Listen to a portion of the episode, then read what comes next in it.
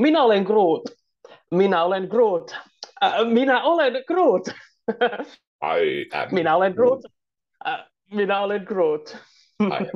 Eli Marvel Podcast Suomessa tänään arviossa Ajan Groot-sarja, joka saatiin nähdä totta kai ennakkoon jälleen kerran. Meidän ystävät Disneyltä jälleen siunasivat meitä tällaisella pienellä lahjalla. Ja että no, se jakson lopussa tietenkin tuttuun tapaan minä, Ossi Kuokarju ja toverini Leffa Hullu Nikke sitten kerrotaan teille, että mikä tässä sarjassa toimikaan ja mikä ei ja kannattaako siihen oma kallisarvoinen 20 minuuttia käyttää. Nimenomaan 20 minuuttia. I am Groot, hyvin lyhyt tällainen kasa lyhyt elokuvia oikeastaan. Yep. Ei ollut montaa minuuttia per leffa.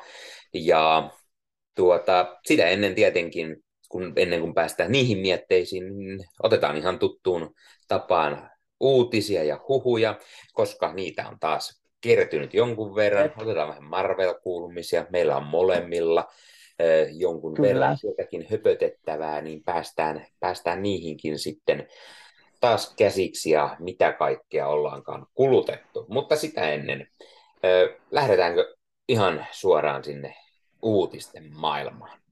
Lähdetään niihin uutisten, että mitä siellä on tällä kertaa tapahtunut. Että Comic-Conin jälkeen on ainakin huhumyllyt niinku pyörinyt sellaista vauhtia, että itse on meillä vähän väliä pudota kärryiltä. Kyllä, no meillähän oli siis Comic-Con jakso viimeeksi, puhuimme niistä, mitä kaikkea siellä oli ja no, pari päivää sen jälkeen sitten ensimmäinen uutinen, eli vahvistui tämä Avengers Kang Dynasty-elokuvan ohjaaja.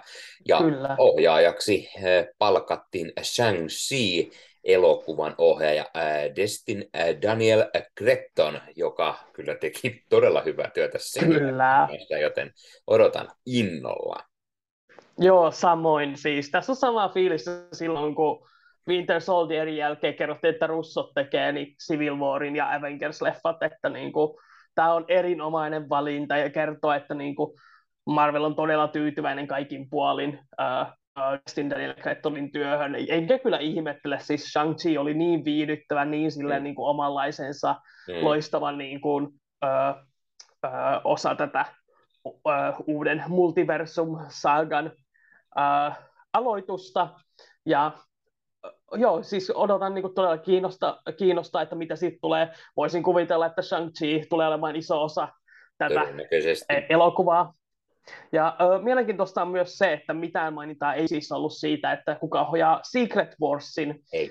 Ja tästä mulle herää sellainen ajatus, että nyt todennäköisesti on kaksi eri ohjaajaa, voisin kuvitella. Vois luulla. Että tällä kertaa, että se ei ole välttämättä ihan samanlainen yksi part, kaksi part kuin mitä Infinity War ja Endgame oli.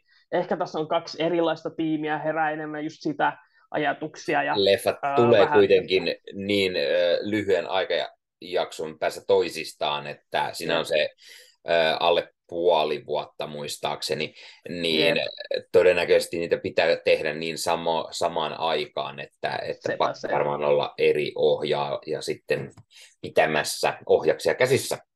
Aivan varmasti, koska ilmeisesti niin kuin siis se Infinity Endgame-rumpa oli niin kuitenkin kuluttava noille Russon veljeksille ja kaikille, jotka siihen osallistuivat, että se, että nyt tekisi niin kuin puolessa ajassa samanlaisen, niin ei se kyllä niin kuin kyllä se on ihan hyvä kahdelle ihmiselle antaa. Ja sitten totta kai tästä lähtee tietenkin villit spekulaatiot siitä, että kuka sitten saa sen Secret Warsin.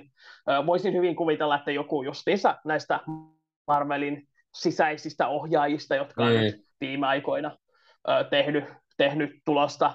Oma totta kai vähemmän yllättävästi minä huudan tietenkin Chloe Zhaota ihan vaan, että se suututtaisi kaikki Eternals-vihaajat, mutta sen lisäksi niin kovia nimiä olisi ehdottomasti Ryan Coogler Black Pantherin jälkeen, jos hän vielä jaksaa. Se voi olla mielenkiintoista. Ja sitten yksi, mikä olisi myös niin kuin nyt viimeaikoisten muiden uutisten johdosta, niin Adil El Arbi ja Bilall Fallah, koska he osaavat ohjata todella hyvin. Ja me ei puhuta DC:stä täällä, mutta ei, mutta Joo, heillä kävi vähän ikävästi heidän Batgirl-elokuvalleen, ja nyt on semmoinen, että toivon, että he saavat jotain oikeutta, ja tällainen niin kuin suuri, vaikkapa Marvel-elokuva olisi just oikeanlainen niin kuin keskisormi noille Warner Brosin uusille johtajille. Joo. Kyllä. Joka tapauksessa pointti on se, että Daniel Destin Cretton on loistava valinta, ja odotan yhä innokkaammin Kang Dynastia. Kyllä.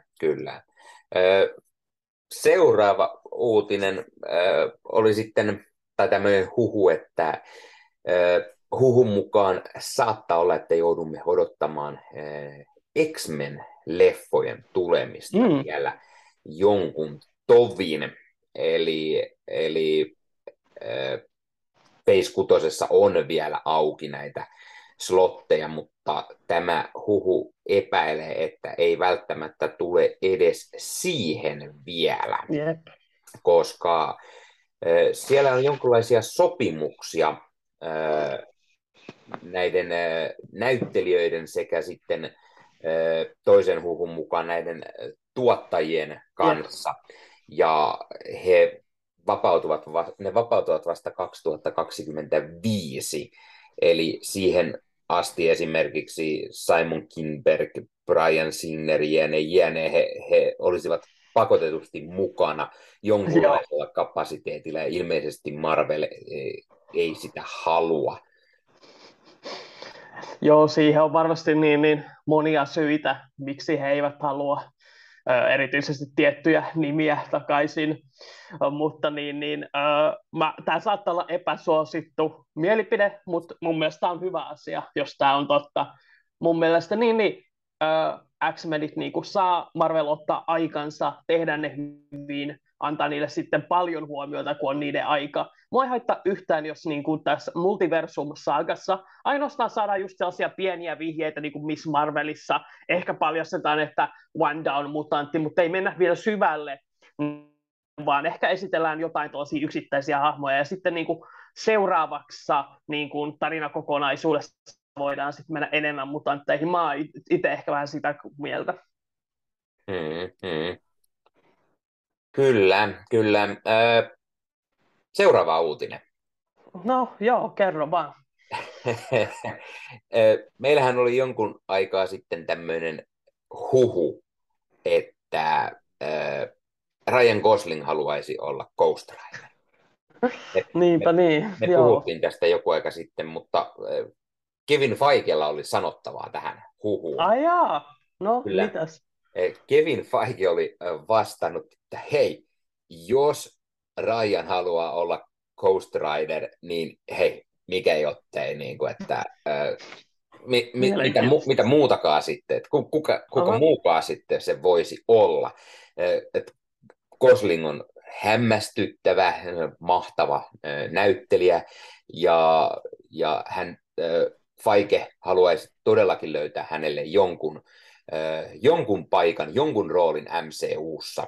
Ja sanoi myös, että kuinka hienoa oli se, että Ryan pukeutui keniksi keskellä Venice Beachia ja sai enemmän pressihuomiota kuin iso elokuva, mikä oli tulossa sillä viikolla ulos. Niin ehdottomasti hän on heti mukana tähän ideaan.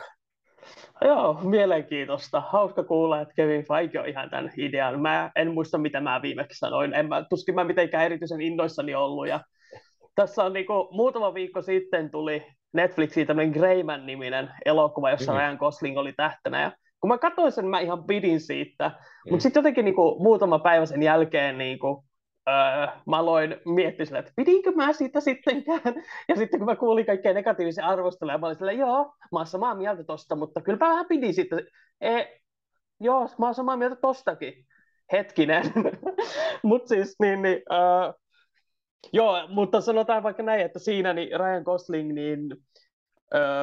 persoonattomuus vähän häiritsi, joten ehkä mä en ole just tällä hetkellä niinku suurin Gosling-fani, mutta sitten sä otit esiin, Kevin Feige oli ottanut esiin noin Barbie-kuvat hänestä Kenistä, ja se näyttää mulle sen, että okei, Ryan Gosling on selvästi huumorintajua, hänellä on selvästi villinpääkin puolta ja tällä lailla, niin joo, mä oon nytten mä oon avoimempi ajatukselle taas ja joo, mikä ettei. Tosin mä oon edelleen niin kuin sitä mieltä, että myös Diego Luna pitää tuoda takaisin, että hän oli erinomainen Robbie Reyes. Ja Ghost Ridereita totta kai on erittäin monia Marvel-sarjakuvissa. On kyllä, että joten se ei haittaa ollenkaan. Miksei tuoda sieltä sitten useampaa vaihtoehtoa. Yep. Tuodaan sieltä Nick Cagekin mukaan. Yep. Ja näin. Itse pidän Goslingista ihan näyttelijänä. Greyman on näkemättä, joten en kommentoi siihen sen enempää, mutta hei, tuokaa nyt edes Ghost Rider jossain jollain tavalla mukaan tähän, koska valitettavasti se sarja, mikä sieltä piti tulla, niin se kuopattiin kokonaan. Jep, niinpä. Mulla on tuolla hyllyssä sen niminen sarja kuin Ghost Racers, jossa se on Secret Wars, jossa erinäiden universumeiden Ghost Riderit ajaa kilpaa, ja se on aika villi idea kanssa, että joku sellainen olisi hyvin räheetä nähdä, niin kuin, jos ei muuten, niin edes What If-episodina olisi kyllä aika huikeeta. Hyvä idea. Jep. Mutta tiedätkö mitä olisi? Mä en tiedä. Mitä? Siis, no, kerro. Onko kaikki hyvin? Ei. Nyt ei. On semmoinen homma, että on ehkä pakko miettiä, että pystyykö jatkamaan tätä jaksoa ollenkaan. Onko mitään, mitä voin tehdä niin kuin sulle, että sä jaksaisit? Niin onko mitään täällä, mikä auttaisi jotain tyyliä? Tarvitse niin kuin Snickersin tai Marsin tai jonkun muun tällaisen herkun? Ei. Kuukie. Kuukie. Hyökkää. Mistä on kuukiet? Minulta loppuun. Ei hätää, sillä tiedätkö, jos sä meet Ugly Cookien sivuille, Ugly Cookie, joka tekee niin kuin kaikista parhaat tällaiset amerikkalaistyyliset cookiet Suomessa, sä meet niiden sivuille uglycookie.fi ja sä tilaat sieltä paketin cookieita ja laitat sinne koodin leffamedia, pelkästään leffamediakoodin ja sitten tilaat, niin sä saat miinus 10% sun tilauksestasi. 10% alennus, että se on aika hyvä niin kuin tällainen tarjous. Ja ei kuule kestä muuten hirveän kauan, kun sulla on taas niin laatikollinen kukeita sun postilaatikossasi ja pääset herkuttelemaan. Joo. Kuule, tuo on hyvä idea. Eikö ookin? Mahtaisiko niitä voida voittaa jostain myös? Siis Billin huhun mukaan niin Marvel Podcast Suomi-kanavan tuolla Instagramissa saattaa olla sellainen kilpailu. Jaha, olisi. Joo.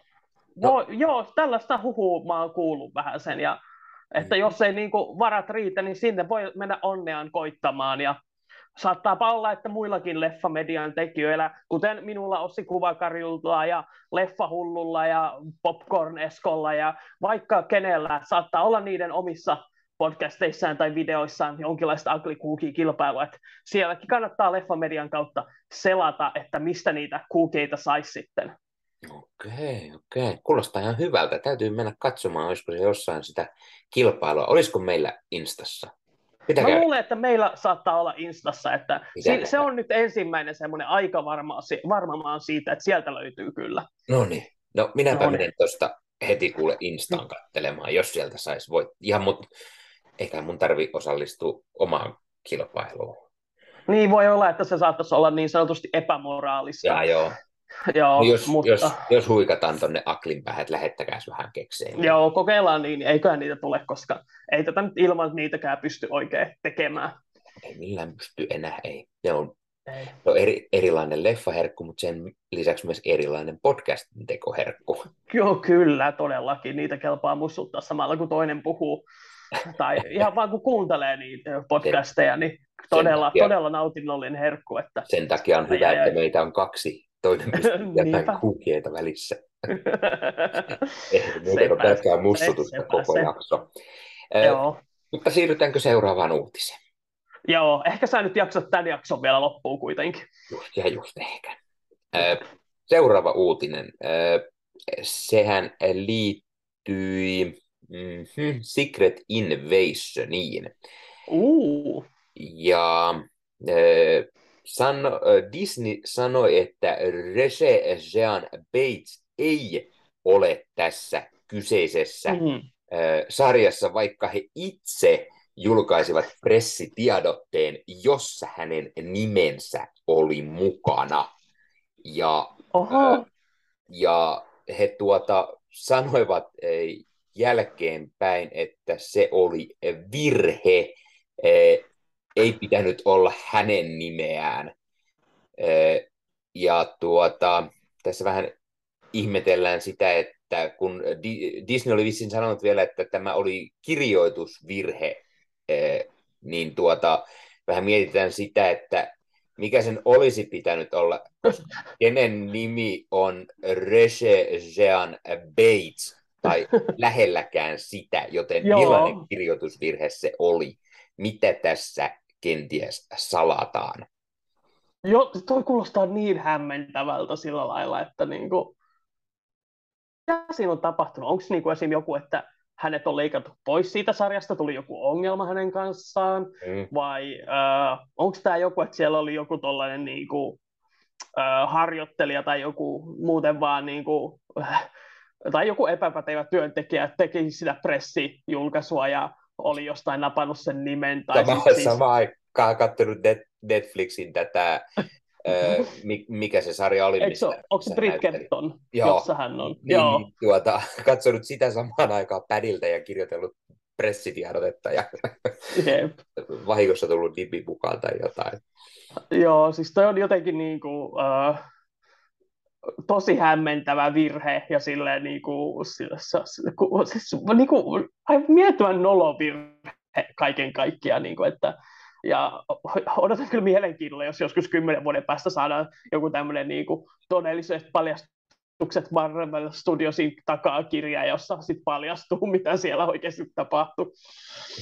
Mutta joo, en mä osaa tuon muuta sanoa. Joo, eipä kai siihen.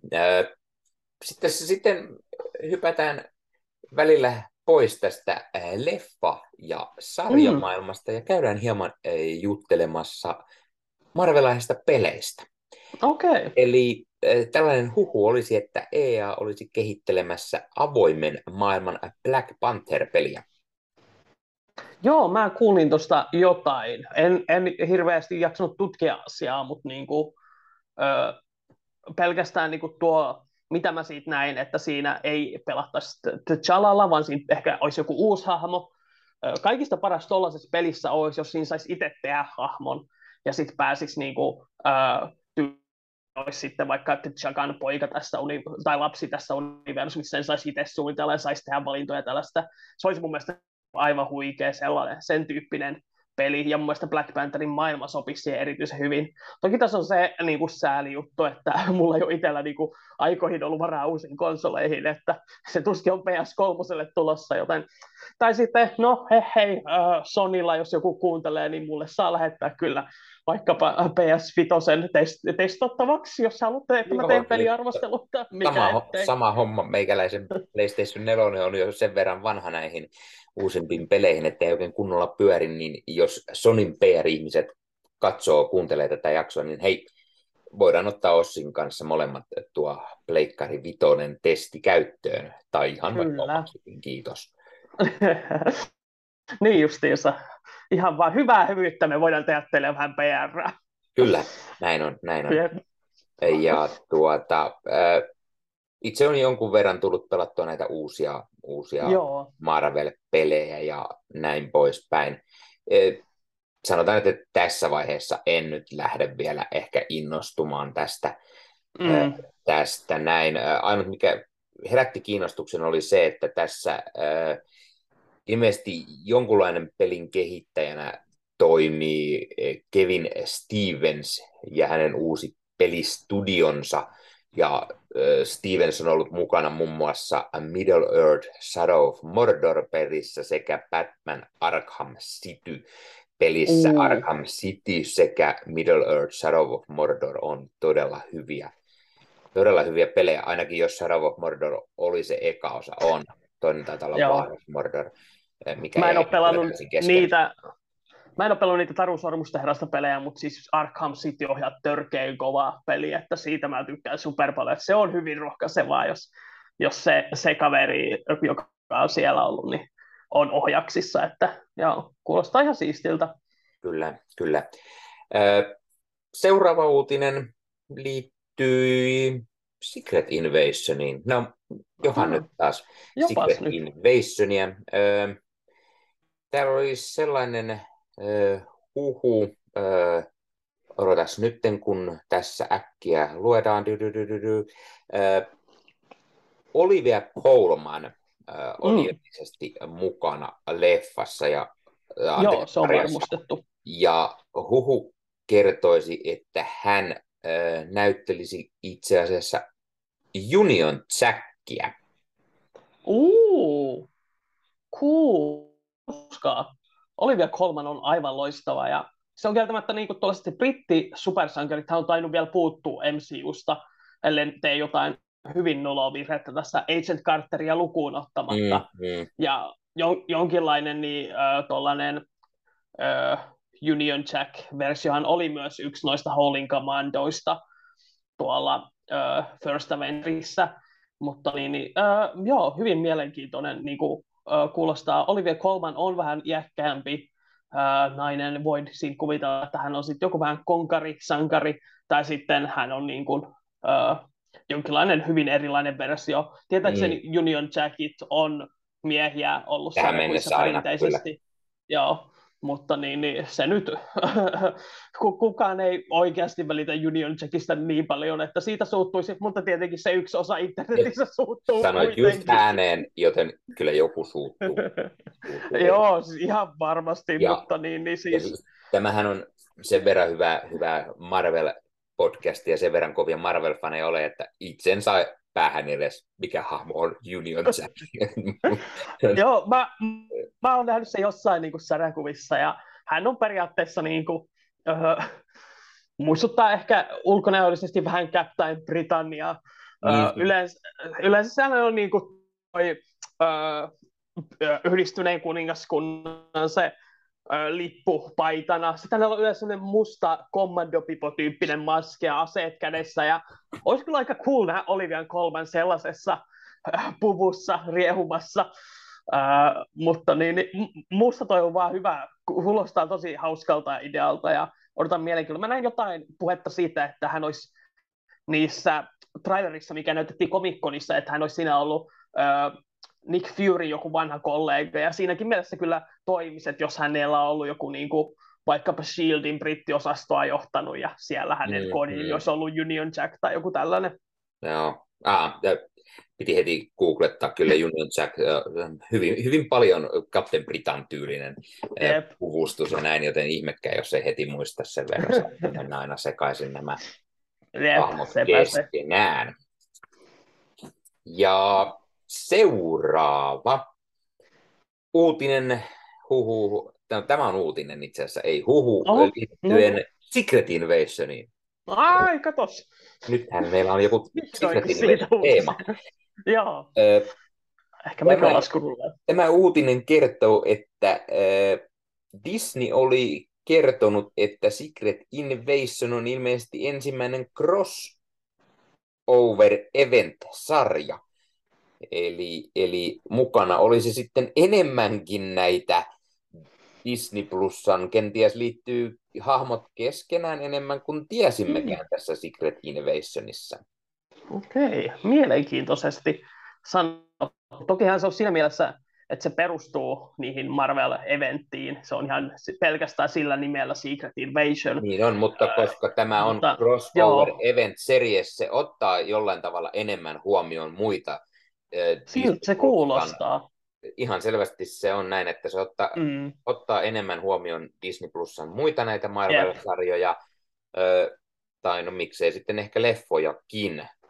Jep, voisin kuvitella, että niin kuin, siis yksi yleinen huhu ja, tai teoria on ollut se, että Sharon Carter Falcon and Winter Soldierista ja Captain America-leffoista olisi Skrulli, joka sopisi erittäin hyvin. Ja sitten voihan se olla, että jotain muitakin on jo piiloteltu. Onko joku hahmo käyttäytynyt vähän oudosti viime aikoina, niin se olisi ihan mahdollinen paljastus. Tietenkin kannattaa myös miettiä se, että niinku, siellä tuskin mitään valtavan niinku, suuria tähtiä on pystytty piilottamaan siihen, että sillä kannalta, jos haluaa lähteä jotain teorioita tai hypoteeseja heittämään, niin hyvä pitää mielessä.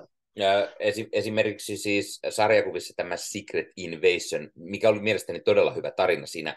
Siinä Skrullit olivat vuosia ollut soluttautuneena maapallolla ja olivat siis jopa osa näistä supersankareista.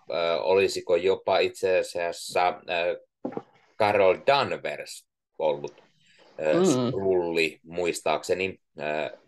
Hank Pym oli ainakin, sen mä muistan. Joo, en muista ketä kaikkea siellä oli. Olisiko Jessica Drew ollut yksi? Siellä joo, oli kuitenkin näitä isompia Avengerseja, jotka oli korvattu Skrulleilla. Ja nämä tietyt Skrullit pystyvät omaksumaan myös kyseisten niin kuin, hahmojen voimia, joten näitä ei pystytty tunnistamaan edes hirveän helpolle. Sen lisäksi tietenkin, että Skrullit olivat soluttautuneet usean maan hallitukseen. Ja niin, sekin vielä. Poispäin. Ja, se crossover-eventti sarjakuvissahan oli todella iso. Siellä oli todella paljon. Nähtiin ties ketä Avengersia ja X-Meniä ja varmaan Fantastic Fouritkin. En nyt heti muista, kun on muutamia vuosia aikaa, kun on lukenut, mutta siellä oli kyllä ehdottomasti yhtä sun toista ja taisteltiin Skrulleja vastaan. Ja oli juuri sitä ihanaa sellaista thrillerimäistä tunnelmaa, kun ei tiennyt, pystyykö tiimikavereihin luottamaan. Ja tuli sitä todella hyvä, toivon juuri sitä semmoista samanlaista fiilistä tältäkin sarjalta. Ainut mikä on oma huolenaihe hieman ehkä tämän sarjan osalta on se, että täällä ei ole niin kauan ollut aikaa niin kuin perusta. Meillä on Skrullit näkynyt todella vähän. Meillä näkyy siinä Captain Marvelissa ja sitten pikkusen jossain end credit sceneissa, mutta siis ei pahemmin muuten, joten niin kuin, mielenkiintoista, että millä tavalla tämä sarja sitten ottaa tästä, vai onko sitten jotain aivan muuta ja on vaan nimenä, kuten Marvelilla muutama projekti on, Age of Ultron. Ei ole todellakaan sama kuin sarja. Joo, ei todellakaan. Se olisi ollut aivan mahdotonta tehdä siinä vaiheessa. Mutta niin, siis mä oon aina alusta asti sanonut, että se pelkästään, että tämä on Disney Plus-sarja, kertoo, että tämä ei ole niin massiivinen tapahtuma kuin se oli sarjakuvissa. Et mä oletan, että tämä on ehkä enemmän niinku just sellaista niinku, vako- ja thrillerityyppistä salaliittoteoriaa ja tällaista.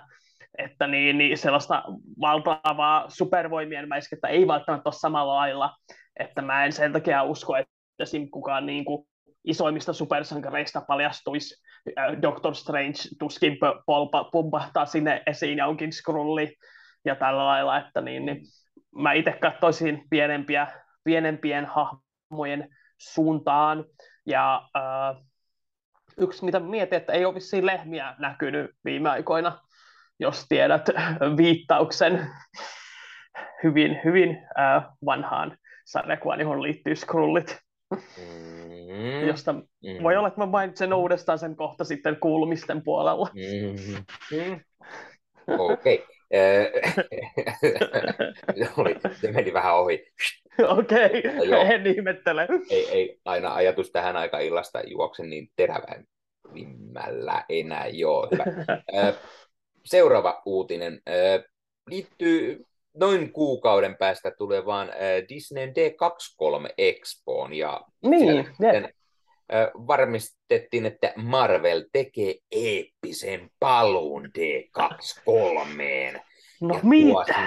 Kovan luokan paneeleita ja eventtejä ja ensivilkaisuja ja vaikka ja mitä.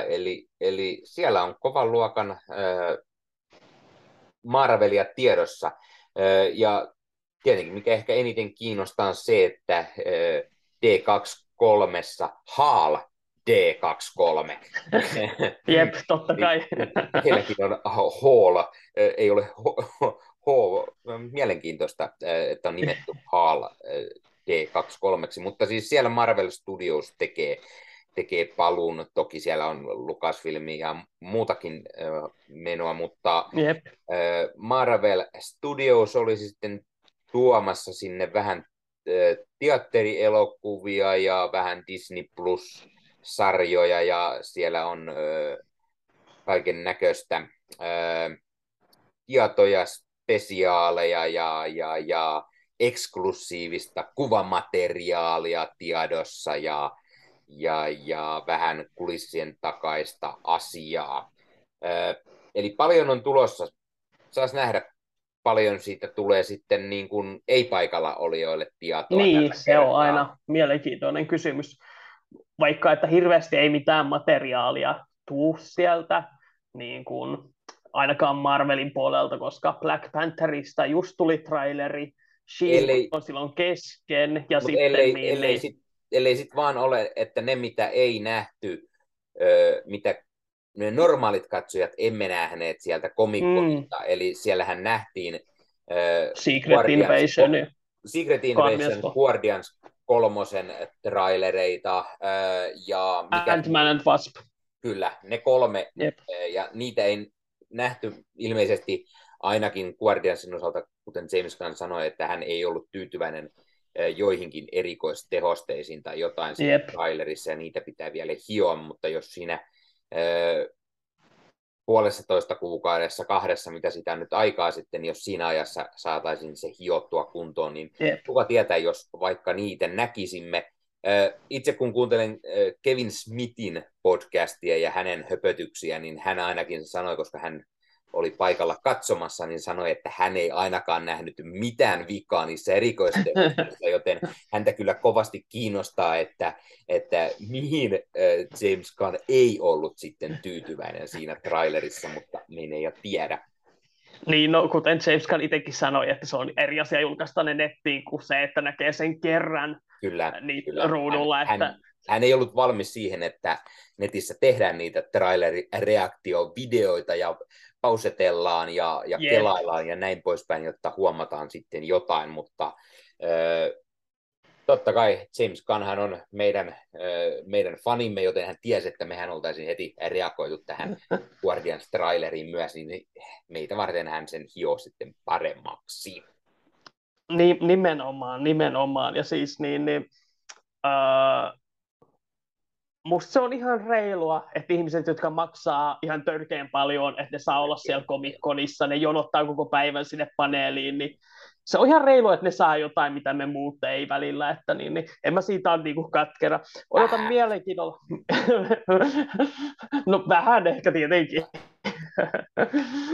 Mutta D23, me ollaan varmaan ennenkin puhuttu, että en odota hirveästi suuria paljastuksia niinkään, mutta ehkä enemmän infoa tulevista projekteista, että se olisi varmaan vähän syvällisempi siinä mielessä, ja toki olisi hienoa, että siellä esim. Jos varmistettaisiin Moon Knight 2, Miss Marvel 2 tai jotain muuta näistä hahmoista, jotka on niinku, niistäkin on jotain, niin huhu ainakin Moon Knightista liikkeellä ollut, joten kyllä, näin on. Jää nähtäväksi. Jos sieltä tulee oikein kunnolla jotain, niin eiköhän me taas tehdä jonkunlainen spesiaalijakso ja höpötellä sitten ihan varmasti 3 lähempänä. Se oli tulossa muistaakseni kuukauden päästä suunnilleen. Jotain 10.9. tai 9.9. alkaen on useamman päivän eventti. Muistaakseni se oli niin, että Disney Plus-päivä tavallaan starttaa sen. Että se on, ensin on Disney Plus-päivä ja sen jälkeen sitten D23 alkaa niille kaikille hyperfaneille ja toimittajille. Mutta joo, pidämme silmällä, mitä tapahtuu, ja raportoimme sitten podcastin puolella ihan varmasti. Kyllä. No sitten seuraava uutishuhu onkin ihan Ossia varten, eli Patton Oswalt ilmeisesti vähän päästi kertoa, että Eternals 2 on tulossa ja Chloe Zhao ohjaa sen. Siis joo, mäkin olen nähnyt näitä huhuja, ja siis sen, että nimenomaan Patton Oswalt on sanonut, joka on jo aika iso silleen niin kuin semmoinen merkittävä tekijä kuitenkin, ettei sitä ihan halua ainakaan epäillä hirveän paljon, mutta samaan aikaan mä yritän myös pitää mun odotukset silleen rauhallisina, koska mä myös ymmärrän, että Eternals ei ollut niin kuin, toki se tuli pandemia-aikaan, mutta ei menestynyt taloudellisesti hilveän hyvin ja kriittisesti oli hyvin niin kuin sekalaisen reaktion saanut, mutta toisaalta Marvel Studiosilla on niin menestynyt, että kyllä niillä on varaa tavallaan niin kuin kokeilla ja sanoa, että ei, että me seisotaan sen takana, mitä me tehtiin. Ja mä siis henkilökohtaisesti totta kai toivon todella paljon, että tämä käy toteen ja Patton Oswaltin sanat pitävät paikkansa ja Chloe Zhao osaa tehdä Eternals 2. Niin, ja jos nyt joku ei tiedä, niin Patton Oswalthan siis näyttelee siinä ensimmäisen leffan lopussa tätä Pippiä. Jep. Ja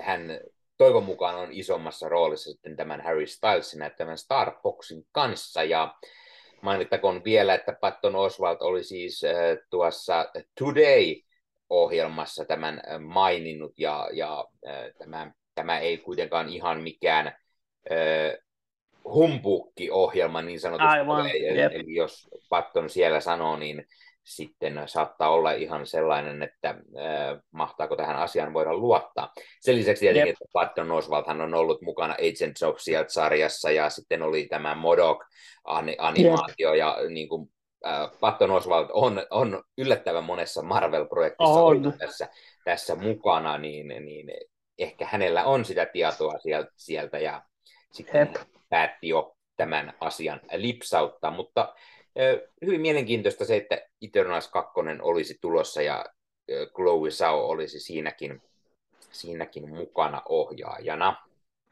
Mä keksin just aivan niin kuin onnettoman vitsin liittyen tähän Patton Oswaltin hahmoon. Kun me aiemmin puhuttiin videopeleistä, niin mikä se sitten olisi, jos hänen hahmostaan tehtäisiin videopeli? No, sehän olisi tietenkin VIP-peli.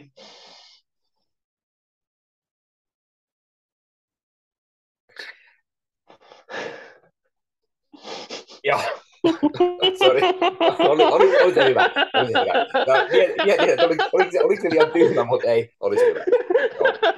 Oli niin huono, että se oli hyvä. Kiitos. Katsojat ja kuulijat voi sitten nauraa sille myöhemmin. Se on vähän semmoinen, että sitä joutuu ehkä miettimään hetken. Joo, ja varsinkin miettii sitä, että oliko se todella huono vai ei, mutta saan nauttia välillä todella huonoistakin. Joo. No mua itteni naurattaa se, jota eikö se ole kaikista tärkeintä. Kyllä. Me ei ruppani, joten homma toimi. Seuraava huhu liittyy sitten Deadpool 3:een. Joo. Eli Ryan Reynolds on ilmeisesti aloittanut treenaamaan tätä Deadpool 3:ta varten. Eli tämä saattaa sitten vähän vihjailla siihen, että leffan kuvauksetkin alkaisi ehkä melko pian. Jep, siltähän se kieltämättä kuulostaa, ellei hän treenaa jotain muuta leffaa varten. Hän on kuitenkin kiireinen mies, joka on... Koska hänellähän tuntuu tulevan niin kuin, leffoja kuin sieniä sateella. Että se. Että siinä mielessä, niin kuin, onko hän sanonut suoraan, että tämä treenaus on nimenomaan Deadpool 2 varten, että nyt miekkoja ja pyssyjä käsitellään, eikä esimerkiksi uutta Hitman's Bodyguardia tai uutta Six Undergroundia tai Red Noticea tai Free Guyta tai... Tässä näytetään ainakin, että tämmöinen treenaaja, treeniavustaja, miksi tätä nyt sanotaan, Don Saladino, joka on Reynoldsin kanssa ollut yhteistyössä Deadpool 1 ja 2, niin hän oli Instagramissa jakanut myös kuvan itsestään ja Reynoldsista treenaamassa, ja tässä Instagramin tekstissä on punainen pallo, 2 miakkaa ja teksti "and so it begins". Aivan. Eli tämäkin nyt ehkä jonkun verran kertoo. Kyllä se siltä vaikuttaa siinä mielessä, että Ellei se sitten ole punainen, niin Red Notice 2 miekkaa, niin kuin 2. Mutta joo, eiköhän me kaikki haluta Deadpool 3 mahdollisimman pian tänne, joten toivotaan, että se siinä on kyseessä. Näin on. Seuraava huhu sitten liittyy Moon Knightin kakkoskauteen. Aivan, joo. Jo hetken sitten mainita, eli sekä Mohamed Diab että Oscar Isaac ovat hieman tiisailut kakkoskaudesta. Jep. Mäkin näin ton jutun, että eikö se ollut, että jossain, oliko se tyyliin Mohamed Diabin joku sukulainen lapsi, joka oli TikTokissa kysynyt, että onko mun näitä kakkoskautta, ja Oscar Isaac oli vastannut, että no miksi muuten me oltaisiin Kairossa. Mm-hmm, ja niin, hyvin, tällä hyvin samalla hieno videolla siis kyllä he olivat Kairossa ilmeisesti jotain tekemässä. Jep, voisin kuvitella, että esimerkiksi tutkimassa paikkaa, jos siellä voisi tulla kuvaamaan tai tällaista, jos kyseessä on siis niin kuin, musta antaa jotenkin tosi mielenkiintoista, että niin kuin, puhuttiin siitä, että Patton Oswalt puhuu Eternals 2, ja nyt he puhuvat Moon Knight kakkoskaudesta, että niin kuin näyttelijät ja tällaiset niin kuin möläyttelee tällaisia, että onkohan tämä ehkä niin kuin Marvel Studios ihan niin kuin PR-liike, että antaa heidän näyttelijöiden luoda vähän tuollaista pientä hypeä. Niin, pientä hypeä ennen kuin sitten he ilmoittavat vaikka D23, että tällaista on tulossa. Kyllä. Mutta niin, tämä on tietenkin niin, ihan hyvä, ja hyvä tietenkin muistaa se, että Moon Knightin ykköskautta ei kuvattu Kairossa. Juu, ei. Joten sinänsä, että hauskasti, että Oscar Isaac hyppää tähän videon ja sanoo, että miksi muuten olisimme Kairossa, mutta hän saattaa olla siellä ihan vaan lomailemassa tai jotain. Se. Porukalla Kairohan lavastettiin johonkin muualle. Joo, muistaakseni Budapestiin. Niin ei ihan niin varma ole kuitenkaan tämä, mutta se oli viimeinen uutinen huhu mielestäni. Joo, siis lisään tuohon vielä, että muista Mohamed Diab oli sanonut, että hänen unelma olisi just se, että pääsisi jatkossa kuvaamaan Kairoon sitä sarjaa, tai Egyptiin ylipäätänsä, joten siinä mielessä se voi olla, että okei, teit hyvää työtä, tehdään tämä, järjestetään tämä juttu, mutta no, jäämme katsomaan innolla ja mitä tulee. Hypätäänkö me eteenpäin? Hypätään eteenpäin, ottaa vähän Marvel-kuulumisia. Otetaan. Jos meikäläinen aloittaa tällä kertaa, ei hirveästi ole pari asiaa, mitä on tullut kulutettua, tai no yksi asia ainakin, mikä tulee äkkiseltä mieleen, eli tämä Miss Marvel-sarjan Assemble tuli Joo, kyllä. Katsottua, ja oli kyllä todella hyvä ja jälleen se näyttää sen, että Iman Vellani on täysin luotu tähän hahmoon, ja tähän niin kuin täydellisesti otettu mukaan siihen ja kästätty, että ei voi muuta sanoa. Sen lisäksi hauskaa nähdä, kun siellä näytetään näitä sivuhahmoja, jotka on näitä Bollywood-staroja, niin hauskaa niin kuin sellaisia. Itsehän en tiedä mitään Bollywoodista tai niistä näyttelijöistä, joten tosi hauska sellainen kun nähdä sitä ja heidän kertovan jotain, miten erilaista sitten myös on. Toki olisin ehkä halunnut vähän enemmän sitä tietoa, sitä, että miten niin kuin, onko jotain niin kuin täysin eri tavalla työskennellä sitten Hollywoodissa kuin Bollywoodissa. Sen lisäksi, mikä aina hieman näissä Assembled dokkareissa häiritsee, on se, että siellä on aina jätetään jotain, että ei lähdetä niinku spoilaamaan. Olisi mielenkiinnosta ollut, että miten se mutantti paljastuisi esimerkiksi. Vähän Doctor Strangein Assembled, joka tuli hieman aiemmin, siis kakkosleffan, niin mielenkiintoista, että sielläkin näytettiin näitä tuttuja, niin kuin, tai näytettiin niitä Illuminaatti-näyttelijöitä, mutta ei sitten kuitenkaan aivan kaikkia. Eli niinpä, se on erikoista, että nähdä vielä nekin, koska se tulee aina kuitenkin hyvän aikaa sen jälkeen, kun tämä leffa tai sarja on tullut, ja se on making of, joten kyllä nyt luulisi, että kaikki siinä vaiheessa, kun ne sitä katsoo, niin olisi sitten jo katsonut sen kyseisen ohjelman, joten sinänsä vähän outoa, että ei mennä niin kuin sen syvällisemmin näihin. Jep. Ainut mitä mä mietin, että voi olla, että niillä ei yksinkertaisesti ollut making of materiaalia niiltä päiviltä, jos ne on vaikka kuvattu vasta myöhemmin ei, tai jotain tällaisia, niin kuin, siis noi elokuvat on aivan valtavia prosesseja, että niin kuin, sitä ei koskaan arvaisi, että ketkä näyttelijät vaikka ei ole koskaan ollut samaa aikaa ruudulla tai muuta. Niin ja siis kyllähän esimerkiksi tässähän oli Elisabeth Olsen, joka puhui tästä tässä Doctor Strangessa, että hän ei ollut todellakaan Illuminaatin kaikkien jäsenten kanssa samassa kohtaa, että kuvasivat aivan eri paikoissa eri päivinä nämä kohtaukset. Niin se on näin, mutta mielenkiintoista olisi myös nähdä joku semmoinen isompia dokkareita myös Marvelilta, tällaisia vähän tämän Lucasfilmin laitanmätsik esimerkiksi. Kyllä, todellakin. Joku semmoinen oikein iso ja kertoo oikein kunnolla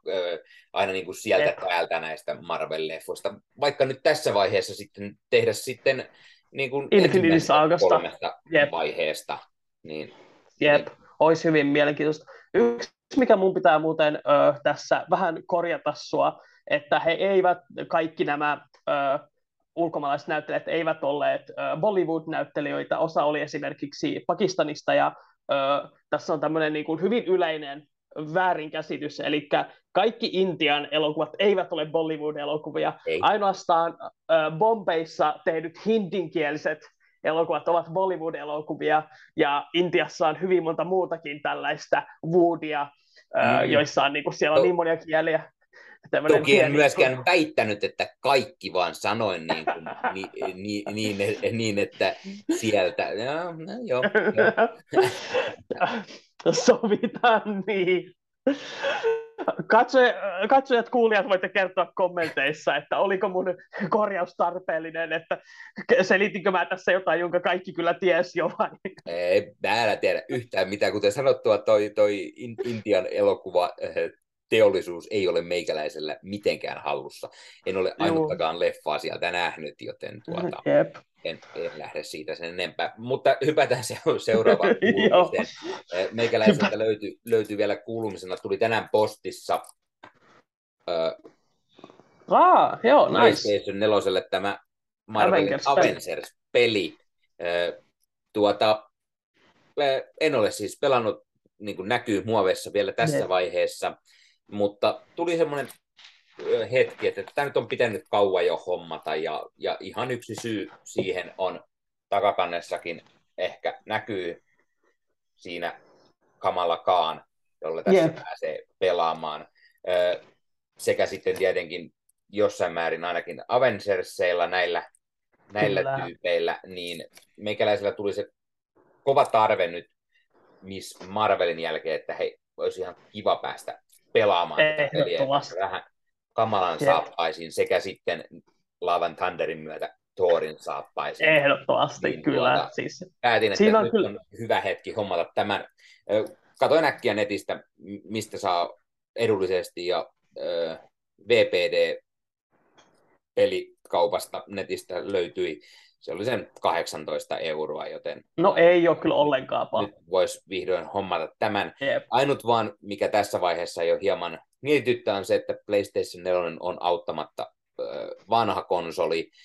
Itsellä ei ole mitään Pro-mallia tai mitään, ja viimeksi kun ostin sen Guardians of the Galaxy-pelin, niin se on kyllä auttamattoman vanhentunut konsoli, ja siinä on paljon sitä nykimistä, ja grafiikat ei ole mitään parasta tasoa, että näkee, että nämä on ensisijaisesti tehty kuitenkin PlayStation 5:lle, ja sitten niin kuin samaan aikaan tämä vanhemman polven porttaus, ja siinä sitten usein käy niin, että ne ei enää niin tyylikkäitä ole, mutta meikäläisellä ei ole oikein ollut rahaa hommata taas semmoista 600 konsolia, ja nykypäivinä tulee niin paljon vähemmän pelattua myös, että ei ihan näkään mielessä, joten jälleen palataan siihen, että jos joku Sonyn päässä kuulee, niin voitaisiin ottaa semmoiset pleikkari-vitoset vähän käyttöön, ja tästä sitten sitä pleikka-vitos-versiota niin pääsee sitten vertailemaan ja vähän juttelemaan enemmänkin.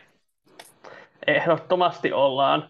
Molemmat halutaan. Ja siis kyllä siis niinku, esim. Just otit hyvin esiin Miss Marvelin, ja Thorin. Et niillä on kyllä sellaiset supervoimat, että vitsi, niillä olisi hauska päästä vähän niin kuin mönkimään jossain videopelissä. Että, joo, kiinnostaa kyllä itsekin ehdottomasti tuo Avengers-peli. Peli on kyllä paljon saanut haukkuja ja muuta vastaavaa, mutta meikäläinen Marvel-fani pakko saada myös tämä ja testata itse, onko se ihan tyydyttävääkin voi olla. Meikäläinen ei todennäköisesti kerkeä tätä pelaa välttämättä ikinä loppuun asti, mutta pääsee ainakin vähän möngertämään ja möyhimään näillä tutuilla hahmoilla, niin se on jo jotain. Ja on se hyvä lisä sinne kokoelmaan niitä muitakin Marvel-pelejä. Itseltä löytyy siis se Guardians ja sitten se ensimmäinen Spider-Man-peli, mikä siis näistä uusista nimenomaan, koska Spider-Man-pelejä on tehty tietenkin ensimmäiseltä Nintendolta alkaen jo aikanaan, mutta siis näistä uusista peleistä, eli se Miles Morales, se puuttuu vielä, ja nythän tulee juuri tässä, tuleeko syyskuussa vai jopa tässä kuussa se Midnight Suns. Aivan, niin sellainenkin oli, joo. Sellainen peli tulossa. Itse ihmetyttää se, että minkä takia se peli vaihtoi kesken kaiken nimeään. Se oli Suns, eli pojat. Nyt se on Midnight Suns, eli auringot. Ja oli vähän tätä, koska se ryhmä kuitenkin on pojat, eli Suns, sarjakuvista, mistä se on nimensä ottanutkin, niin miksi se vaihtoi yhtäkkiä kirjoitusasue onkin Suns, eikä Suns? Ehkä niillä on mukana joku naisahmo, ja ne ajatteli, että vähän outo, jos ne on kaikki poikia. En tiedä. Tai sitten se juonellisesti liittyy jotenkin aurinkoon, siinä tuleekin keskiyöllä aurinko ja kaikki on silleen, voi ei, mitä me tehdään? Ei hätää, Ghost Rider on täällä ja muut bleidit. Ja siis jännä myös, että kun tässä otettiin ensin paljon huomioon niitä niin kuin tuttuja semmoisia synkempiä hahmoja, sieltä on Ghost Riderit ja on Bladeia ja jotain tällaisia, mutta sitten yhtäkkiä niitä videoita myös tupsahtaa nettiin, missä on sitten Iron Mania ja Spider-Mania ja näin poispäin, niin että kuinka monta hahmoa siihen sitten lopulta on, että onko tämä taas semmoinen, että siinä alussa saa valita yhden viidestä ja sitten saa ostella lisää hahmoja. Tai niin, voisi olla joku sellainen, tai voihan olla myös se, että ne ei luottanut tarpeeksi vahvasti niiden Midnight Suns-hahmojen brändiin, ja sitten ne oli silleen, että pakko laittaa myös jotain näitä oikeasti suosittuja hahmoja. Se on niin. No, mutta toivotaan, että siitäkin tulee hyvä peli, ja sehän se on tärkeintä kuitenkin, että se viihdyttää ja sitä on hauska pelata ja tällä lailla. Kyllä. No, mutta mitäs Ossille sitten oli Marvel-kuulumisia? Joo, siis herranjestas. Mäkin katsoin sen Miss Marvel Assembled-jakson, oli aivan loistava.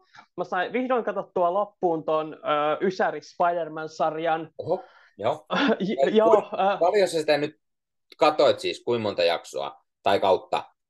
4 ja 5? Siis joo, siis mulla oli enää jäljellä varmaan 4. ja 5, jotka on vähän lyhyempiä. Siinä kun mä jatkoin sitä, mä olin katsonut ekat 3 joskus, silloin kun Disney Plus tuli melkeinpä.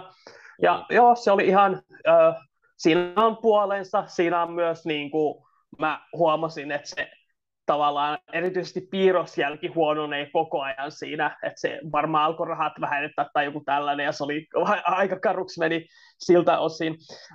Mutta joo, sen lisäksi mä katsoin niin sen jälkeen kokeilin niin kuin ihan uteliaisuudessa tämän Spider-Man and His Amazing Friends sarjan ekan jakson kattoa, jossa on päähenkilönä siis Spider-Man, Iceman ja Starfire, ja se oli hyvin niin kuin, kyllä köykästä silleen, oliko se niin kuin kasarianimaatio vai seiska, että siinä ei hirveästi niin kuin ollut sellaista sulavaa liikettä. Pakko sanoa, että siinä oli tosi hyvä ääninäyttelijä tuolla niin kuin Green Goblinilla. Se oli niin sellainen käkättävä, kun on semmoinen niin kuin noita akka melkein, kun se niin kuin, käkätti siinä sillä, just niin kuin voi olettaa Green Goblinilta. Tai noita ukkohan, olisiko se mies, mutta niin. Itseltä on löytynyt vuosia jo tämä animaatio hyllystä, mutta en ole koskaan sitä katsonut, ja Green Goblinista mainitaan, niin sen ysäri Spider-Manin, sen Green Goblin on uskomattoman kova. Tosis vetää aina niin kuin, jää jo päähän se miten loistava siinä on.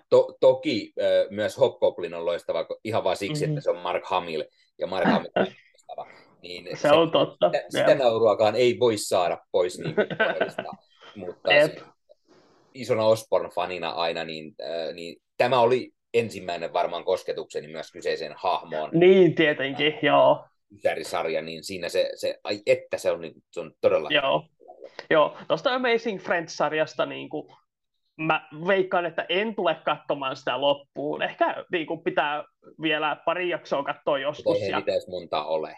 Ei niitä kyllä olekaan, että niin pitää katsoa, mutta ei ollut sellainen niin kuin, tarve tullut. Siinä oli jotain niin kuin, kivoja ideoita. Mä tykkään siitä ideasta, että niin kuin, Peter Parker, Bobby Drake ja Angelica, en muista sukunimeä, on niin kuin, kavereita, hengailee yhdessä, mutta sitten kun se ei tavallaan pääse ihan se kirjoitus ja se animaatio ei ihan ole sillä tasolla, minkä se ehkä vaatisi, niin se oli siinä... heikentynyt, mutta kyllä mä niin kuin sillään ihan vain niin kuin Marvel-sivistyksen vuoksi kannustan ihmisiä, kun katsoo sen ekan jakson. Ihan vaan, että voi sanoa, että on kattonut sen. Mutta siis, joo. Disney Plusassahan on todella iso valikoima kaikenlaista Marvel-animaatiota. Niin sinne tulee koko ajan lisää ja niin kuin siellä on eri Avengers-sarjoja. Spider-Maniltäkin on ties kuinka monta niitä animaatioita siellä katsottavissa, ja niin itselläkin on se vähän, että pitäisi katsella niitä, mitä en ole katsonut, ja niitä, varsinkin sitä Avengers, en nyt muista millä nimellä se Avengers on, se on joku ytimekäs Avengers, en muista miten se menee. Earth Mightiest Heroes on se kaikista kehutuin. Kyllä, niin se oli juuri sanomassa sitä, että se on todella kehuttu animaatio, joten se pitäisi katsoa. Joskus olen hieman... sitä katsonut, mutta niin kun se jäi todella paljon vaiheeseen silloin, niin olisi tosi mielenkiintoista. Siinä on kuulemma hyviä tarinoita ja näin poispäin. Joo, mä oon joskus katsonut sen kokonaan ja kyllä mä tykkäsin. Ja sitten toi Spectacular Spider-Man on sellaisia, jotka pitäisi mun kyllä katsoa uudestaan, koska ne on ne tavallaan kaksi parhaimpana pidettynä ja noissa molemmissa tosi omaperäiset tyylit ja niinku... Spectacular molemmilla... siellä katsomatta, ja sitten oli joku Spider-Man Unlimited tai... Joo, semmoinen on joku... Ja mitä näitä on, että Joo, siis mun mielestä niin kuin Spectacular ja sitten Earth Mightiest Heroes, ne molemmat niillä taisi käydä sillä, että ne oli jonkun toisen ehkä lafkan tuottamia, ja sitten tuli nämä Ultimate Spider-Man ja Avengers Assemble, jotka oli sitten niin kuin... niihin aikaisempiin nähden niin kuin aika isoja pettymyksiä, ehkä enemmän just elokuvan suuntaavuksia. Niissäkin on omat hyvät puolensa, mutta niin kuin verrattuna niihin edeltäjiin, niin ei ne ollut... Mutta varsinkin niin kuin... tämä Ultimate, niin eikö sitä tullut vaikka kuinka monta kautta? Joo, tuli siis. Se oli niin kuin tosi varmaan niin kuin 4 kautta tai joku sellainen, että erittäin niin kuin pitkä tuollaiseksi animaatiosarjaksi. Ja Avengers Assemble, mä en tiedä, tuleeko se edelleenkin, että se vaan vaihtuu aina sen nimi välillä. Ja siis sen lisäksi tietenkin sieltä löytyy se ysäri X-Menkin, mikä saa jatkoa, eli sitäkin voi käydä. Pakko varmaan kyllä alkaa katsoa tässä jossain vaiheessa.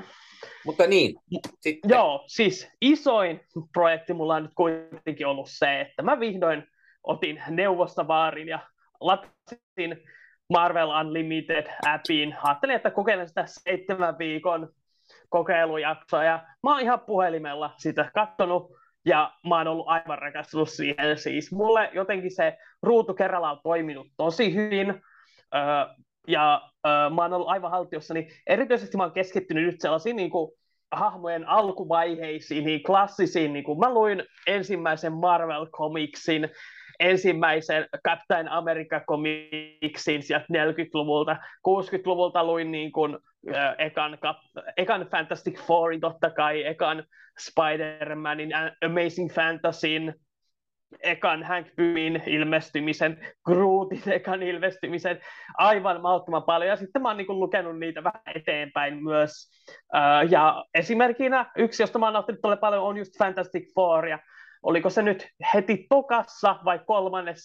numerossa, kun siinä tulee ensimmäistä kertaa Skrull-alienit, ja se tarina loppuu sillä lailla, että Richards pakottaa nämä maahan hyökänneet skrullit muuttumaan lehmiksi, joten voi olla, että jossain joku Marvel-universumissa juo nytten skrullin maitoa tai syö skrullihampaista, mutta tämä oli siis se, mitä mainitsin äsken, että onko Marvel-universumissa nähnyt paljon lehmiä viime aikoina, enpä ole varma. No, Doctor Strangeissa oli se yksi kaveri, mutta se oli kyllä skrullin värinen, että kuka tietää.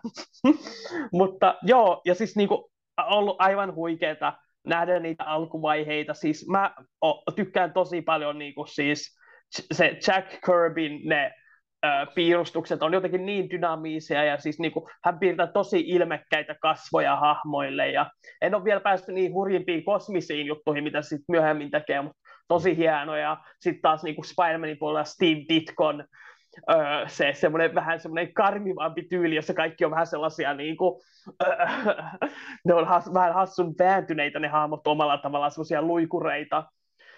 Ollut tosi hauska niin kuin päästä ja huomata, miten paljon niissä oli jo niin jo alkuvaiheilla oli paljon sitä, mitä niissä hahmoissa saattaa nytkin löytyä, ja sitten taas niitä asioita, mitä ei ole enää tai mitä puuttuu.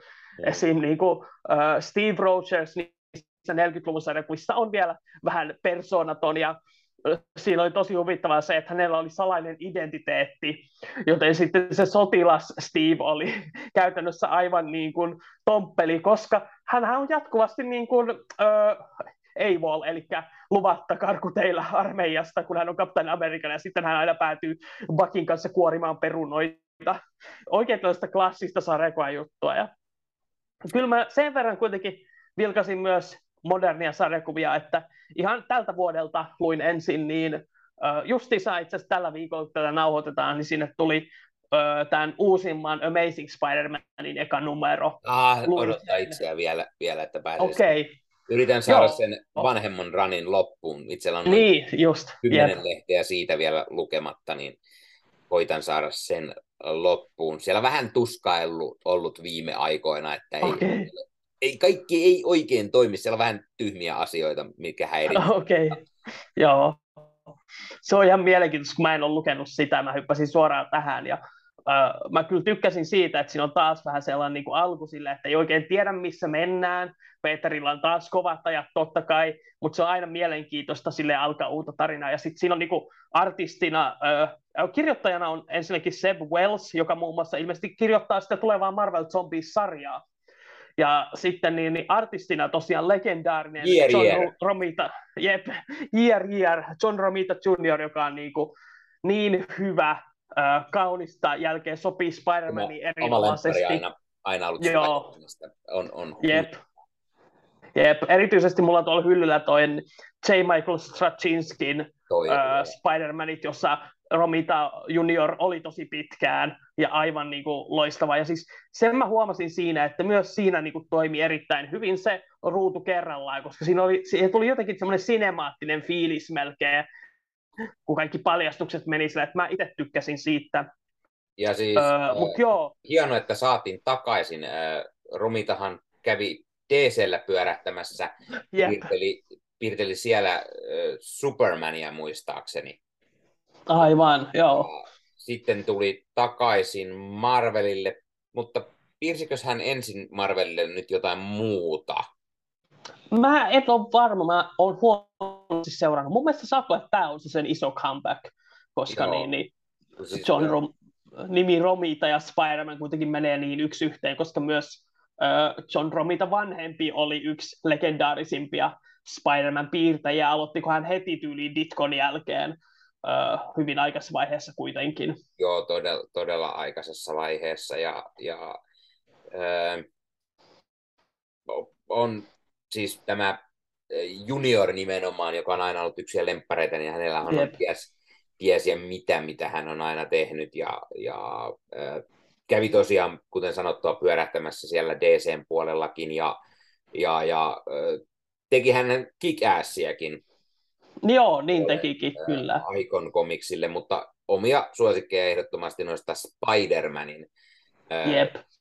Samoin. Hän on todella hyvä ollut aina niissä. Niitä hänen aikakautensa on varmaan juuri sellainen, mitä itselle tuli tosi paljon luettua silloin. Niitä tuli Suomessa silloin, kun itse lehden tilasin ja näin, niin sitä tuli paljon sen takia luettu ja tykästyin aina. Jep, se on aivan huikea meno siinä. Ja sai tosiaan silleen, että niinku, odotan nyt innolla seuraavaa numeroa ja sattui just sopivasti hyvin, että se Unlimitediin tuli silloin, kun mä just aloitin sen, niin oli helppo hypätä mukaan. Ja sitten mä luin myös toisen modernin sarjakuvan just tänään tässä She-Hulk uusimmasta, joka on just tänä vuonna aloittanut, ja Unlimitedissäkin siitä niin kuin 3 numeroa. Mä ekan niistä luin. Se oli kirjoittajana, siinä oli Rainbow, mikä ihme se on, Roswell tai joku tällainen. Hän myös kirjoitti aiemmin Runawaysia, ja kirjoitti tosi mukavalla tavalla. Siinä oli sellaista, niin kuin hyvin sai sen Jennifer Waltersin luonteen siitä esiin. Ja sitten siinä oli myös artistina, sen nimi taisi olla Romo Antonio tai joku vastaava, ja myös niin kuin todella ilahduttavaa arttia. Hänen niin kuin Jennifer Walters on sopivan sellaisen vähän pieniä, heikon oloinen, mutta sitten kun hän muuttuu She-Hulkiksi, niin tulee ihan kuuma lukiessa, ja siinä on niin kuin hyvin hauskoja hetkiä siinä sarjakuvassa. Siinä She-Hulk ja Titania kohtaavat, ja he niin kuin, Jennifer ensin ihmettelee, että miksi sä nyt taas tulet tappelemaan, että mä luulen, että susta tuli hyviksi, ja sitten selviää, että ne vaan tykkää tapella keskenään, ja ne sopii, että ne perustaa oman Fight Clubin, ja sitten se loppuu siihen, että sinne pelmahtaa yksi niin vanhempi Avengers-hahmo, josta mä tiedän hyvin vähän, ilmeisesti vähän kosminen hahmo, ja hänet luultiin kuolleeksi, ja nyt mä oon silleen, että okei, mun pitää lukea kyllä ne 2 seuraavaakin, että suositus uudelle She-Hulkille siis myös, erittäin nättiä, ja niin kun, Marvel Unlimited, että mä ostan sen vuositilauksen, että se tuli selväksi nyt kyllä. Tämä on huikea. Se on ollut itselläkin aina käytössä. On siellä aina silloin tällöin tullut tosiaan luettu viime aikoinakin. Ei aina tule ihan mainittua, mitä sieltä sellaista on. Nyt on ollut enemmän vähän yhtä sieltä toista täältä koittanut, että mikä nappaisi sen verran, että taas haluaisi, kun ei niin kuin tiedä suoraan jotain tiettyä tarinakokonaisuutta, mitä haluaisi lueskella, mutta täytyy ehdottomasti tätä She-Hulkia myös. En ole koskaan varmaan mitään hänen soolo-lehteä lukenut, että hänhän on nyt tuossa tosiaan mukana noissa Avengers-teissä. Niin onkin. Taitaa olla, että uusimmassa ei enää ole, mutta siitä oli mukana pitkään, ja sieltä odottaa itse asiassa vuoroa World War She-Hulk-tarina. Aivan, okei, joo. Hän sai oman tämän World War-tarinansa myös, kuten serkkunsa aiemmin 2000. Näinhän se kuuluukin.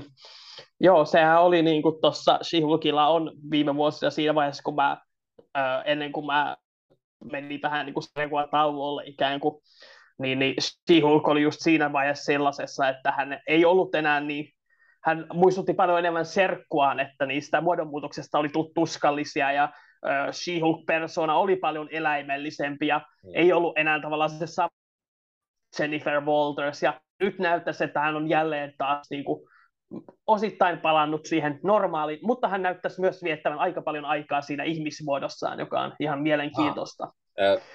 Tässä Avengers-tarinoissa nimenomaan, missä hän oli, niin hän ei koskaan muuttanut muotoaan. Hän oli aina She-Hulkina. Hänellä oli se raivon kanssa paljon ongelmaa, ja hän piti enemmän siitä persoonasta sitten, ja She-Hulkina joten, jos me että hän piti enemmän siitä Hulkina olemisesta, ja sitten on tapahtuma nimeltä World War She-Hulk, ja sitten me tiedetään, mikä se tilanne on nyt, niin vaikuttaa aika dramaattiselta, että siellä jotain on tapahtunut selvästi. Se voi juuri näin olla, ellei se tarina jatkunut vielä sen jälkeen. En nyt osaa sanoa, kun en ole sitä vielä ihan lueskellut. Sepä se. Täytyy, oliko Ossilla vielä jotain? Ei ollut muita Marvel-kuulumisia mulla. Täytyy tähän vielä mainita sopivasti, kun sarjakuvista puhutaan, niin nythän tämä kaikkein legendaarisimpia sarjakuvatarinoita, eli Salatut sodat, eli se alkuperäinen Secret Wars vuodelta 1984-1985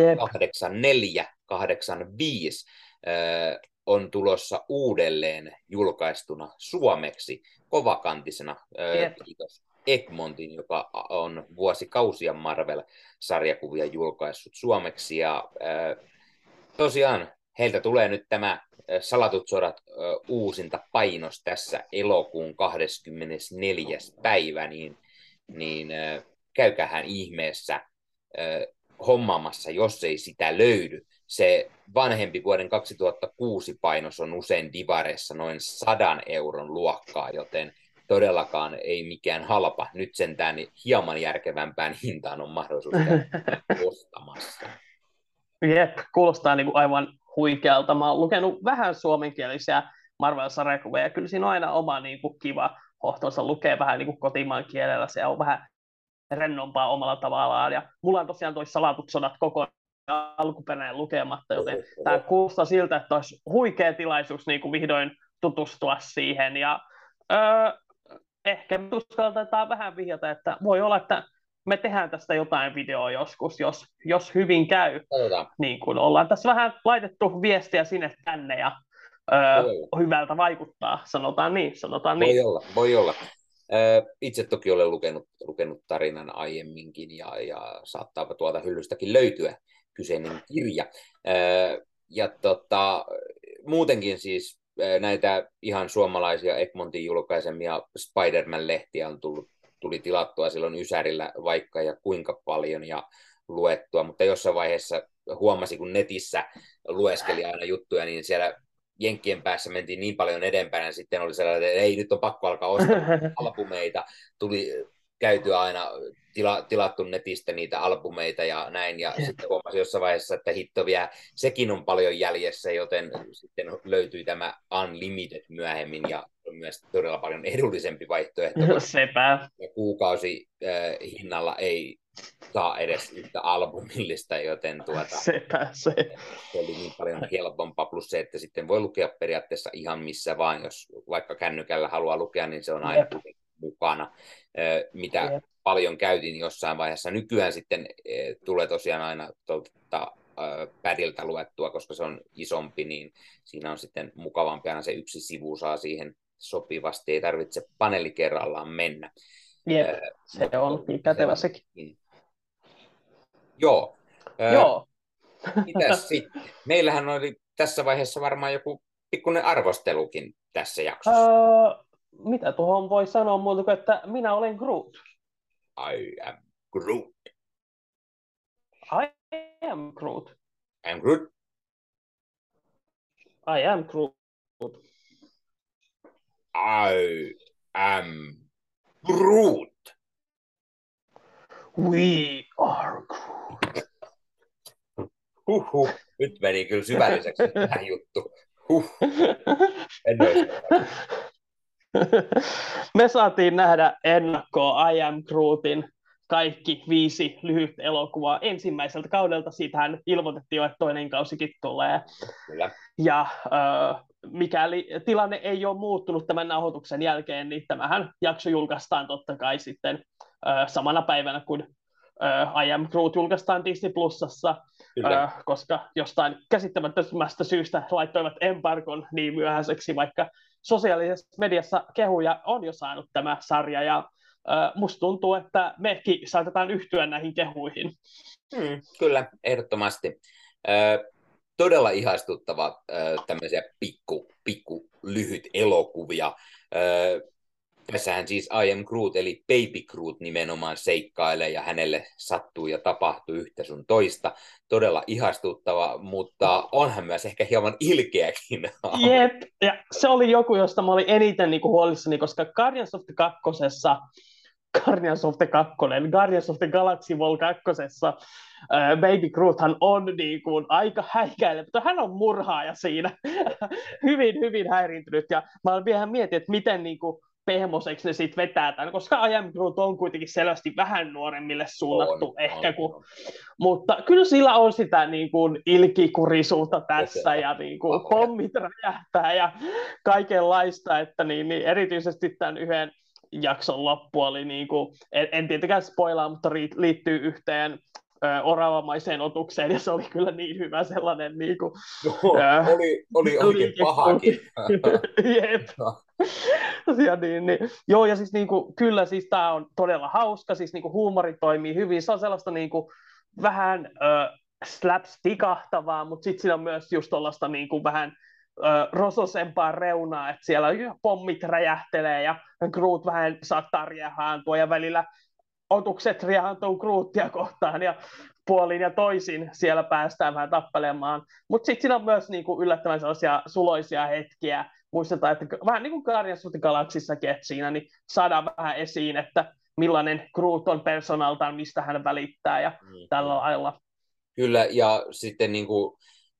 Tämä on todella hienosti tehty, koska sitä ei aina huomaa mielestäni, että kyseessä on animaatio, kun se näyttää niin samalta kuin Guardians-leffoissa, että kyllä niin kuin pari kertaa oikein niin kuin piti katsoa, että hetkonen, että onko tämä nyt animoitu vai onko tämä CG:llä tehty vai mitä ihmettä tämä nyt oikein on, että todella näyttävästi tehty ja sitten tietenkin siis sen lisäksi, että meillähän on Vin Dieselin Baby Groupin äänenä siellä ja sitten Rokettikin pyörähtää ja Bradley Cooperihan sitä jälleen myös ääninäyttelee, eli live action puolelta on tutut ääninäyttelijät tässä mukana.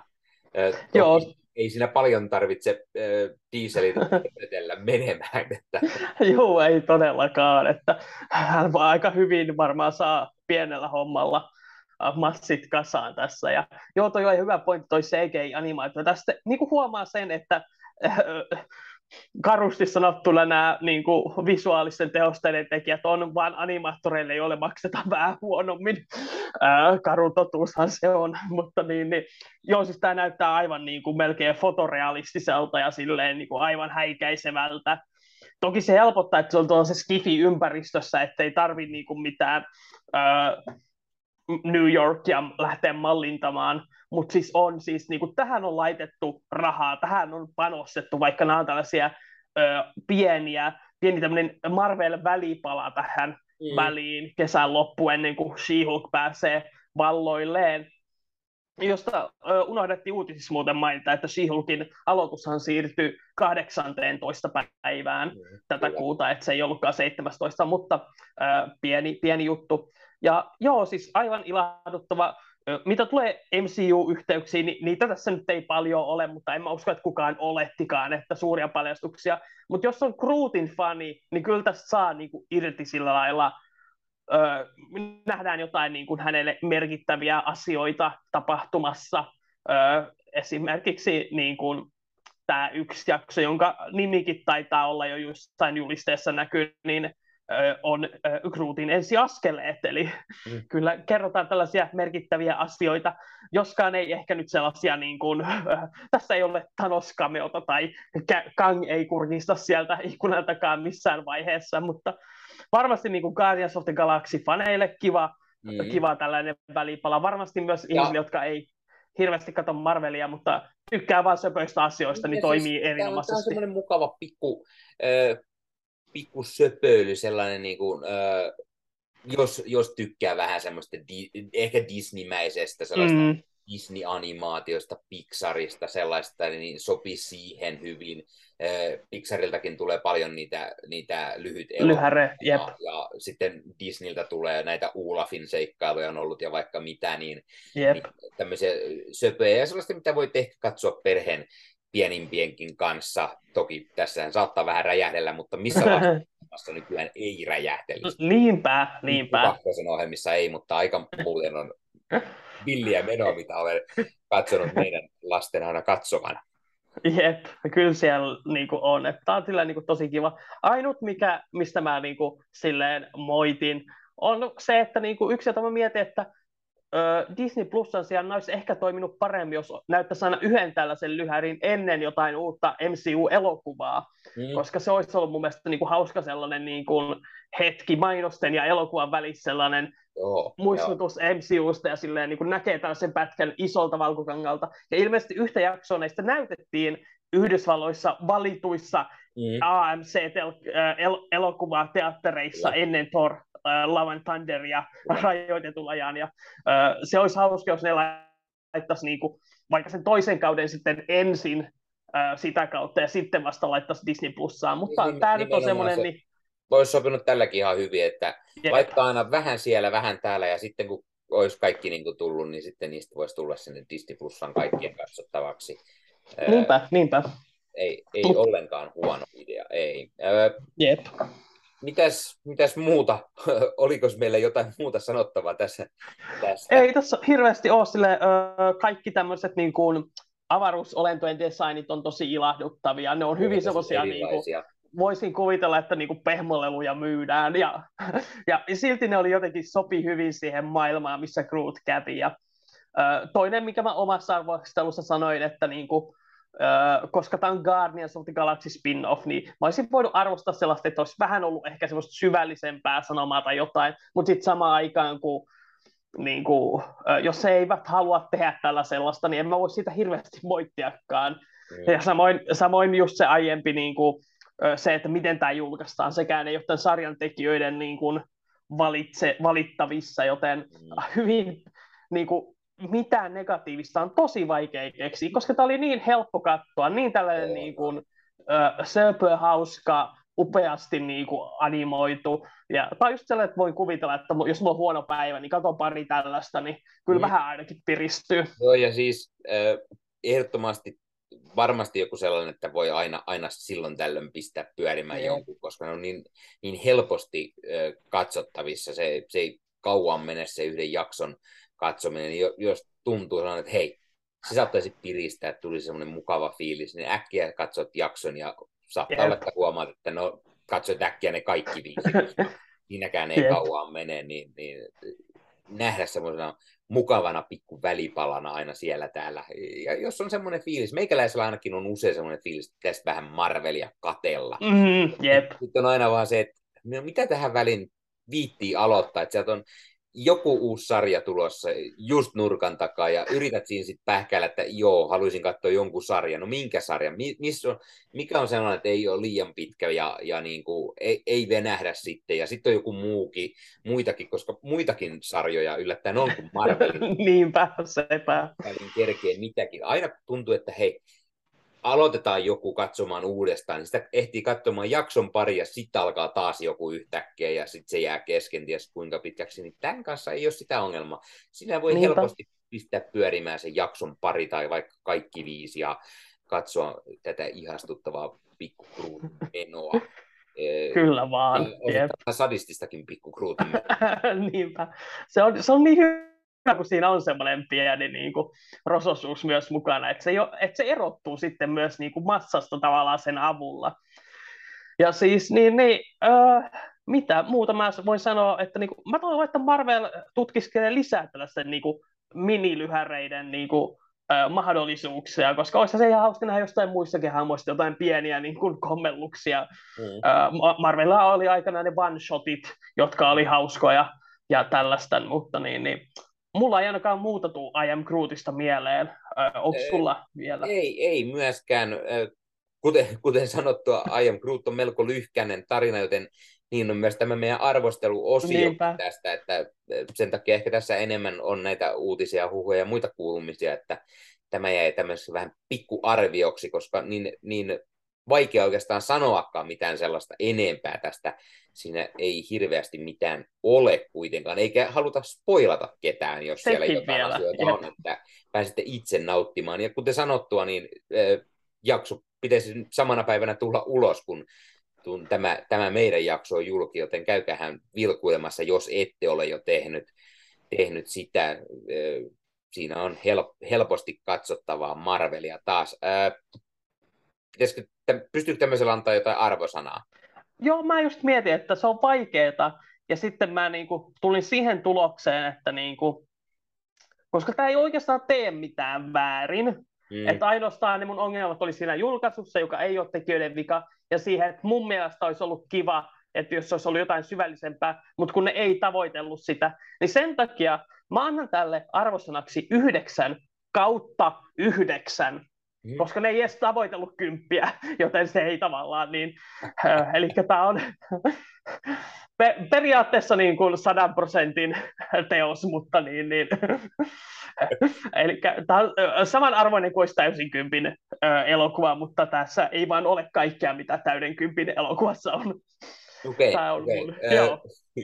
Hyvin sanottu. No, ehkä meikäläiselle sitten 9/10, eli mukaan, niin en mä tiedä, mitä tässä nyt voisi sanoa, mikä olisi huonosti sellainen, että se on kuitenkin ihastuttava ja se on niin lyhkäinen, että se on helposti katsottavissa ja näin, niin jos jotain pitää moittia, niin ehkä se, että niitä lyhäreitä on vaan se 5.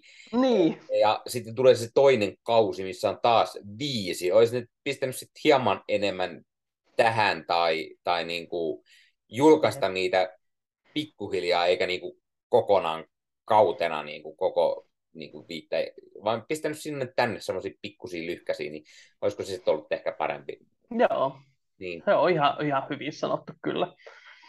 Mutta joo, siirrytäänkö me sitten meidän kaikkiin näihin tuttuihin plugeihin, eli kiitetään tietenkin yhteistyöstä Ugly Cookieita. Jälleen kerran muistutaan, että niin kuin koodilla leffamedia saa uglycookie.fi-sivustolta sitten 10% alennuksen cookie-tilauksesta. Meillä pitäisi olla tässä vaiheessa Instagramissa Ugly Cookie-kilpailu menossa. Käykää katsoa sieltä. Joten pitäisi varmaan olla. Jep, että niin. Käykää katsoa, mikä siellä on tällä kertaa ideana, jekkuna, ja sitten osallistukaa arvontaan. Käykää tsekkaamassa leffamedia.fi, johon me molemmat kuulutaan, ja siellä on kaikenlaisia erilaisia elokuva-arvosteluja, myös paljon erilaisia Marvel-mielipiteitä, jos haluatte kuulla. Löytyy videot, löytyy blogia, löytyy podcastia, kaikkea mitä löytyy. Ehkä myös I Am Grootista on muita arvosteluja. Helppo laittaa sinne ylös hakukenttään I Am Groot, ja sitten löytyy kaikkien arvostelut sieltä leffamedia.fi. Kyllä. Sitten meillä on omat kanavat. Ai. Puhutaan päällekkäin. Hyvä. Meillä on omat kanavat. Löytyy Kuvakarjun kanava, missä Ossi sitten arvostelee varmasti tätäkin, joten kyllä. Saat käydä katsomassa Ossi mietteet tähän I Am Grootiin. Meikäläisen kanavalta ei I Am Grootia arvostella, koska meikäläinen on pitänyt nykyään nämä Marvelit vain tässä meidän Marvel-podcastin puolella, ja muita kaikenlaisia leffa- ja sarja-arvosteluja kylläkin sieltä löytyy. Ja jos te katsotte tätä YouTubessa, niin tuttuun tapaan, hei, pistäkää peukkoa, jos piditte tästä, ja pistäkää kanava tilaukseen, ja muistutukset sieltä päälle, niin näette aina, koska tulee uutta jaksoa. Olisi sitten tätä podcast-jaksoa, jotain spesiaalijaksoa, vain YouTuben puolella. Sellaisia saattaa olla tulossa lähiaikana enemmänkin. Sieltä sitten löytyy, ainakin yksi haastattelu. Toivottavasti enemmänkin haastattelujakin löytyy, ja näitä ehkä tällaisia meidän selitysjaksoja, kuten tämä meidän Thunderbolts-jakso. Sitä ryhmää käydään. Tässä on ollut suunnitelma, että jos vastaavia tulisi jossain vaiheessa, muistakaa kommentointi. Todella lukea niitä kommentteja sieltä YouTuben puolelta. Tai sitten muissa meidän somekanavissa, esimerkiksi Instagramin puolella, siellä on mukavasti aina porukka käynyt kommentoimassa. Twitteri, joka ehkä vähän on kuollut, mutta siellä voi käydä juttelemassa. Ja sitten se ehdottomasti tällä hetkellä oma suosikki, eli meidän Marvel Podcast Suomen Discord-kanava. Siellä aivan huikea.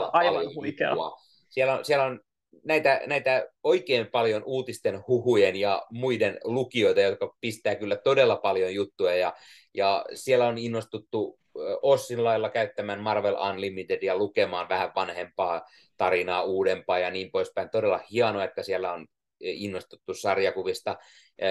Tämän innoittamana mekin ehkä puhutaan enemmän Marvelin sarjakuvistakin tulevissa jaksoissa jossain vaiheessa, tai ainakin jossain YouTube-spesiaalissa katsotaan nyt, mitä me kehitellään sarjakuvajuttuihin. Ja sitten tietenkin somekanavana myös Facebookista löytyy Marvel-hullut-ryhmä. Eli sitten jos Facebook on se juttu, niin sieltä voi käydä Marvel-hullut-ryhmässä vähän juttelemassa myös, myös Marvelin leffoista, sarjoista, sarjakuvista, ihan mitä vaan Marvel on. Mutta jos oikein kunnolla haluaa sitä juttuseuraa, niin suosittelen juuri sitä Discord-kanavaa, koska siellä on viime aikoina todella paljon ollut juttukavereita ja Marvelista jaksetaan jauhaa oikein urakalla, joten tulkaa mukaan. Varmasti YouTubesta ainakin löytyy tuosta alhaalta tiedoista se linkki sinne, se kutsu, ja sitten meidän Instagramissa pitäisi olla myös jonkunlainen mahdollisuus siihen löytää se, jotta pääsee meidän Discord-kanavalle vähän Marvelista höpöttämään. Tuliko siinä kaikki? Mä luulen, että siinä oli kaikki, että mä uskallan sanoa kaikille, että rakkautta, kunnioitusta ja I am Groot. Minäkin kai sitten uskallan sanoa, että ei muuta kuin ensi kertaa ja I am Groot.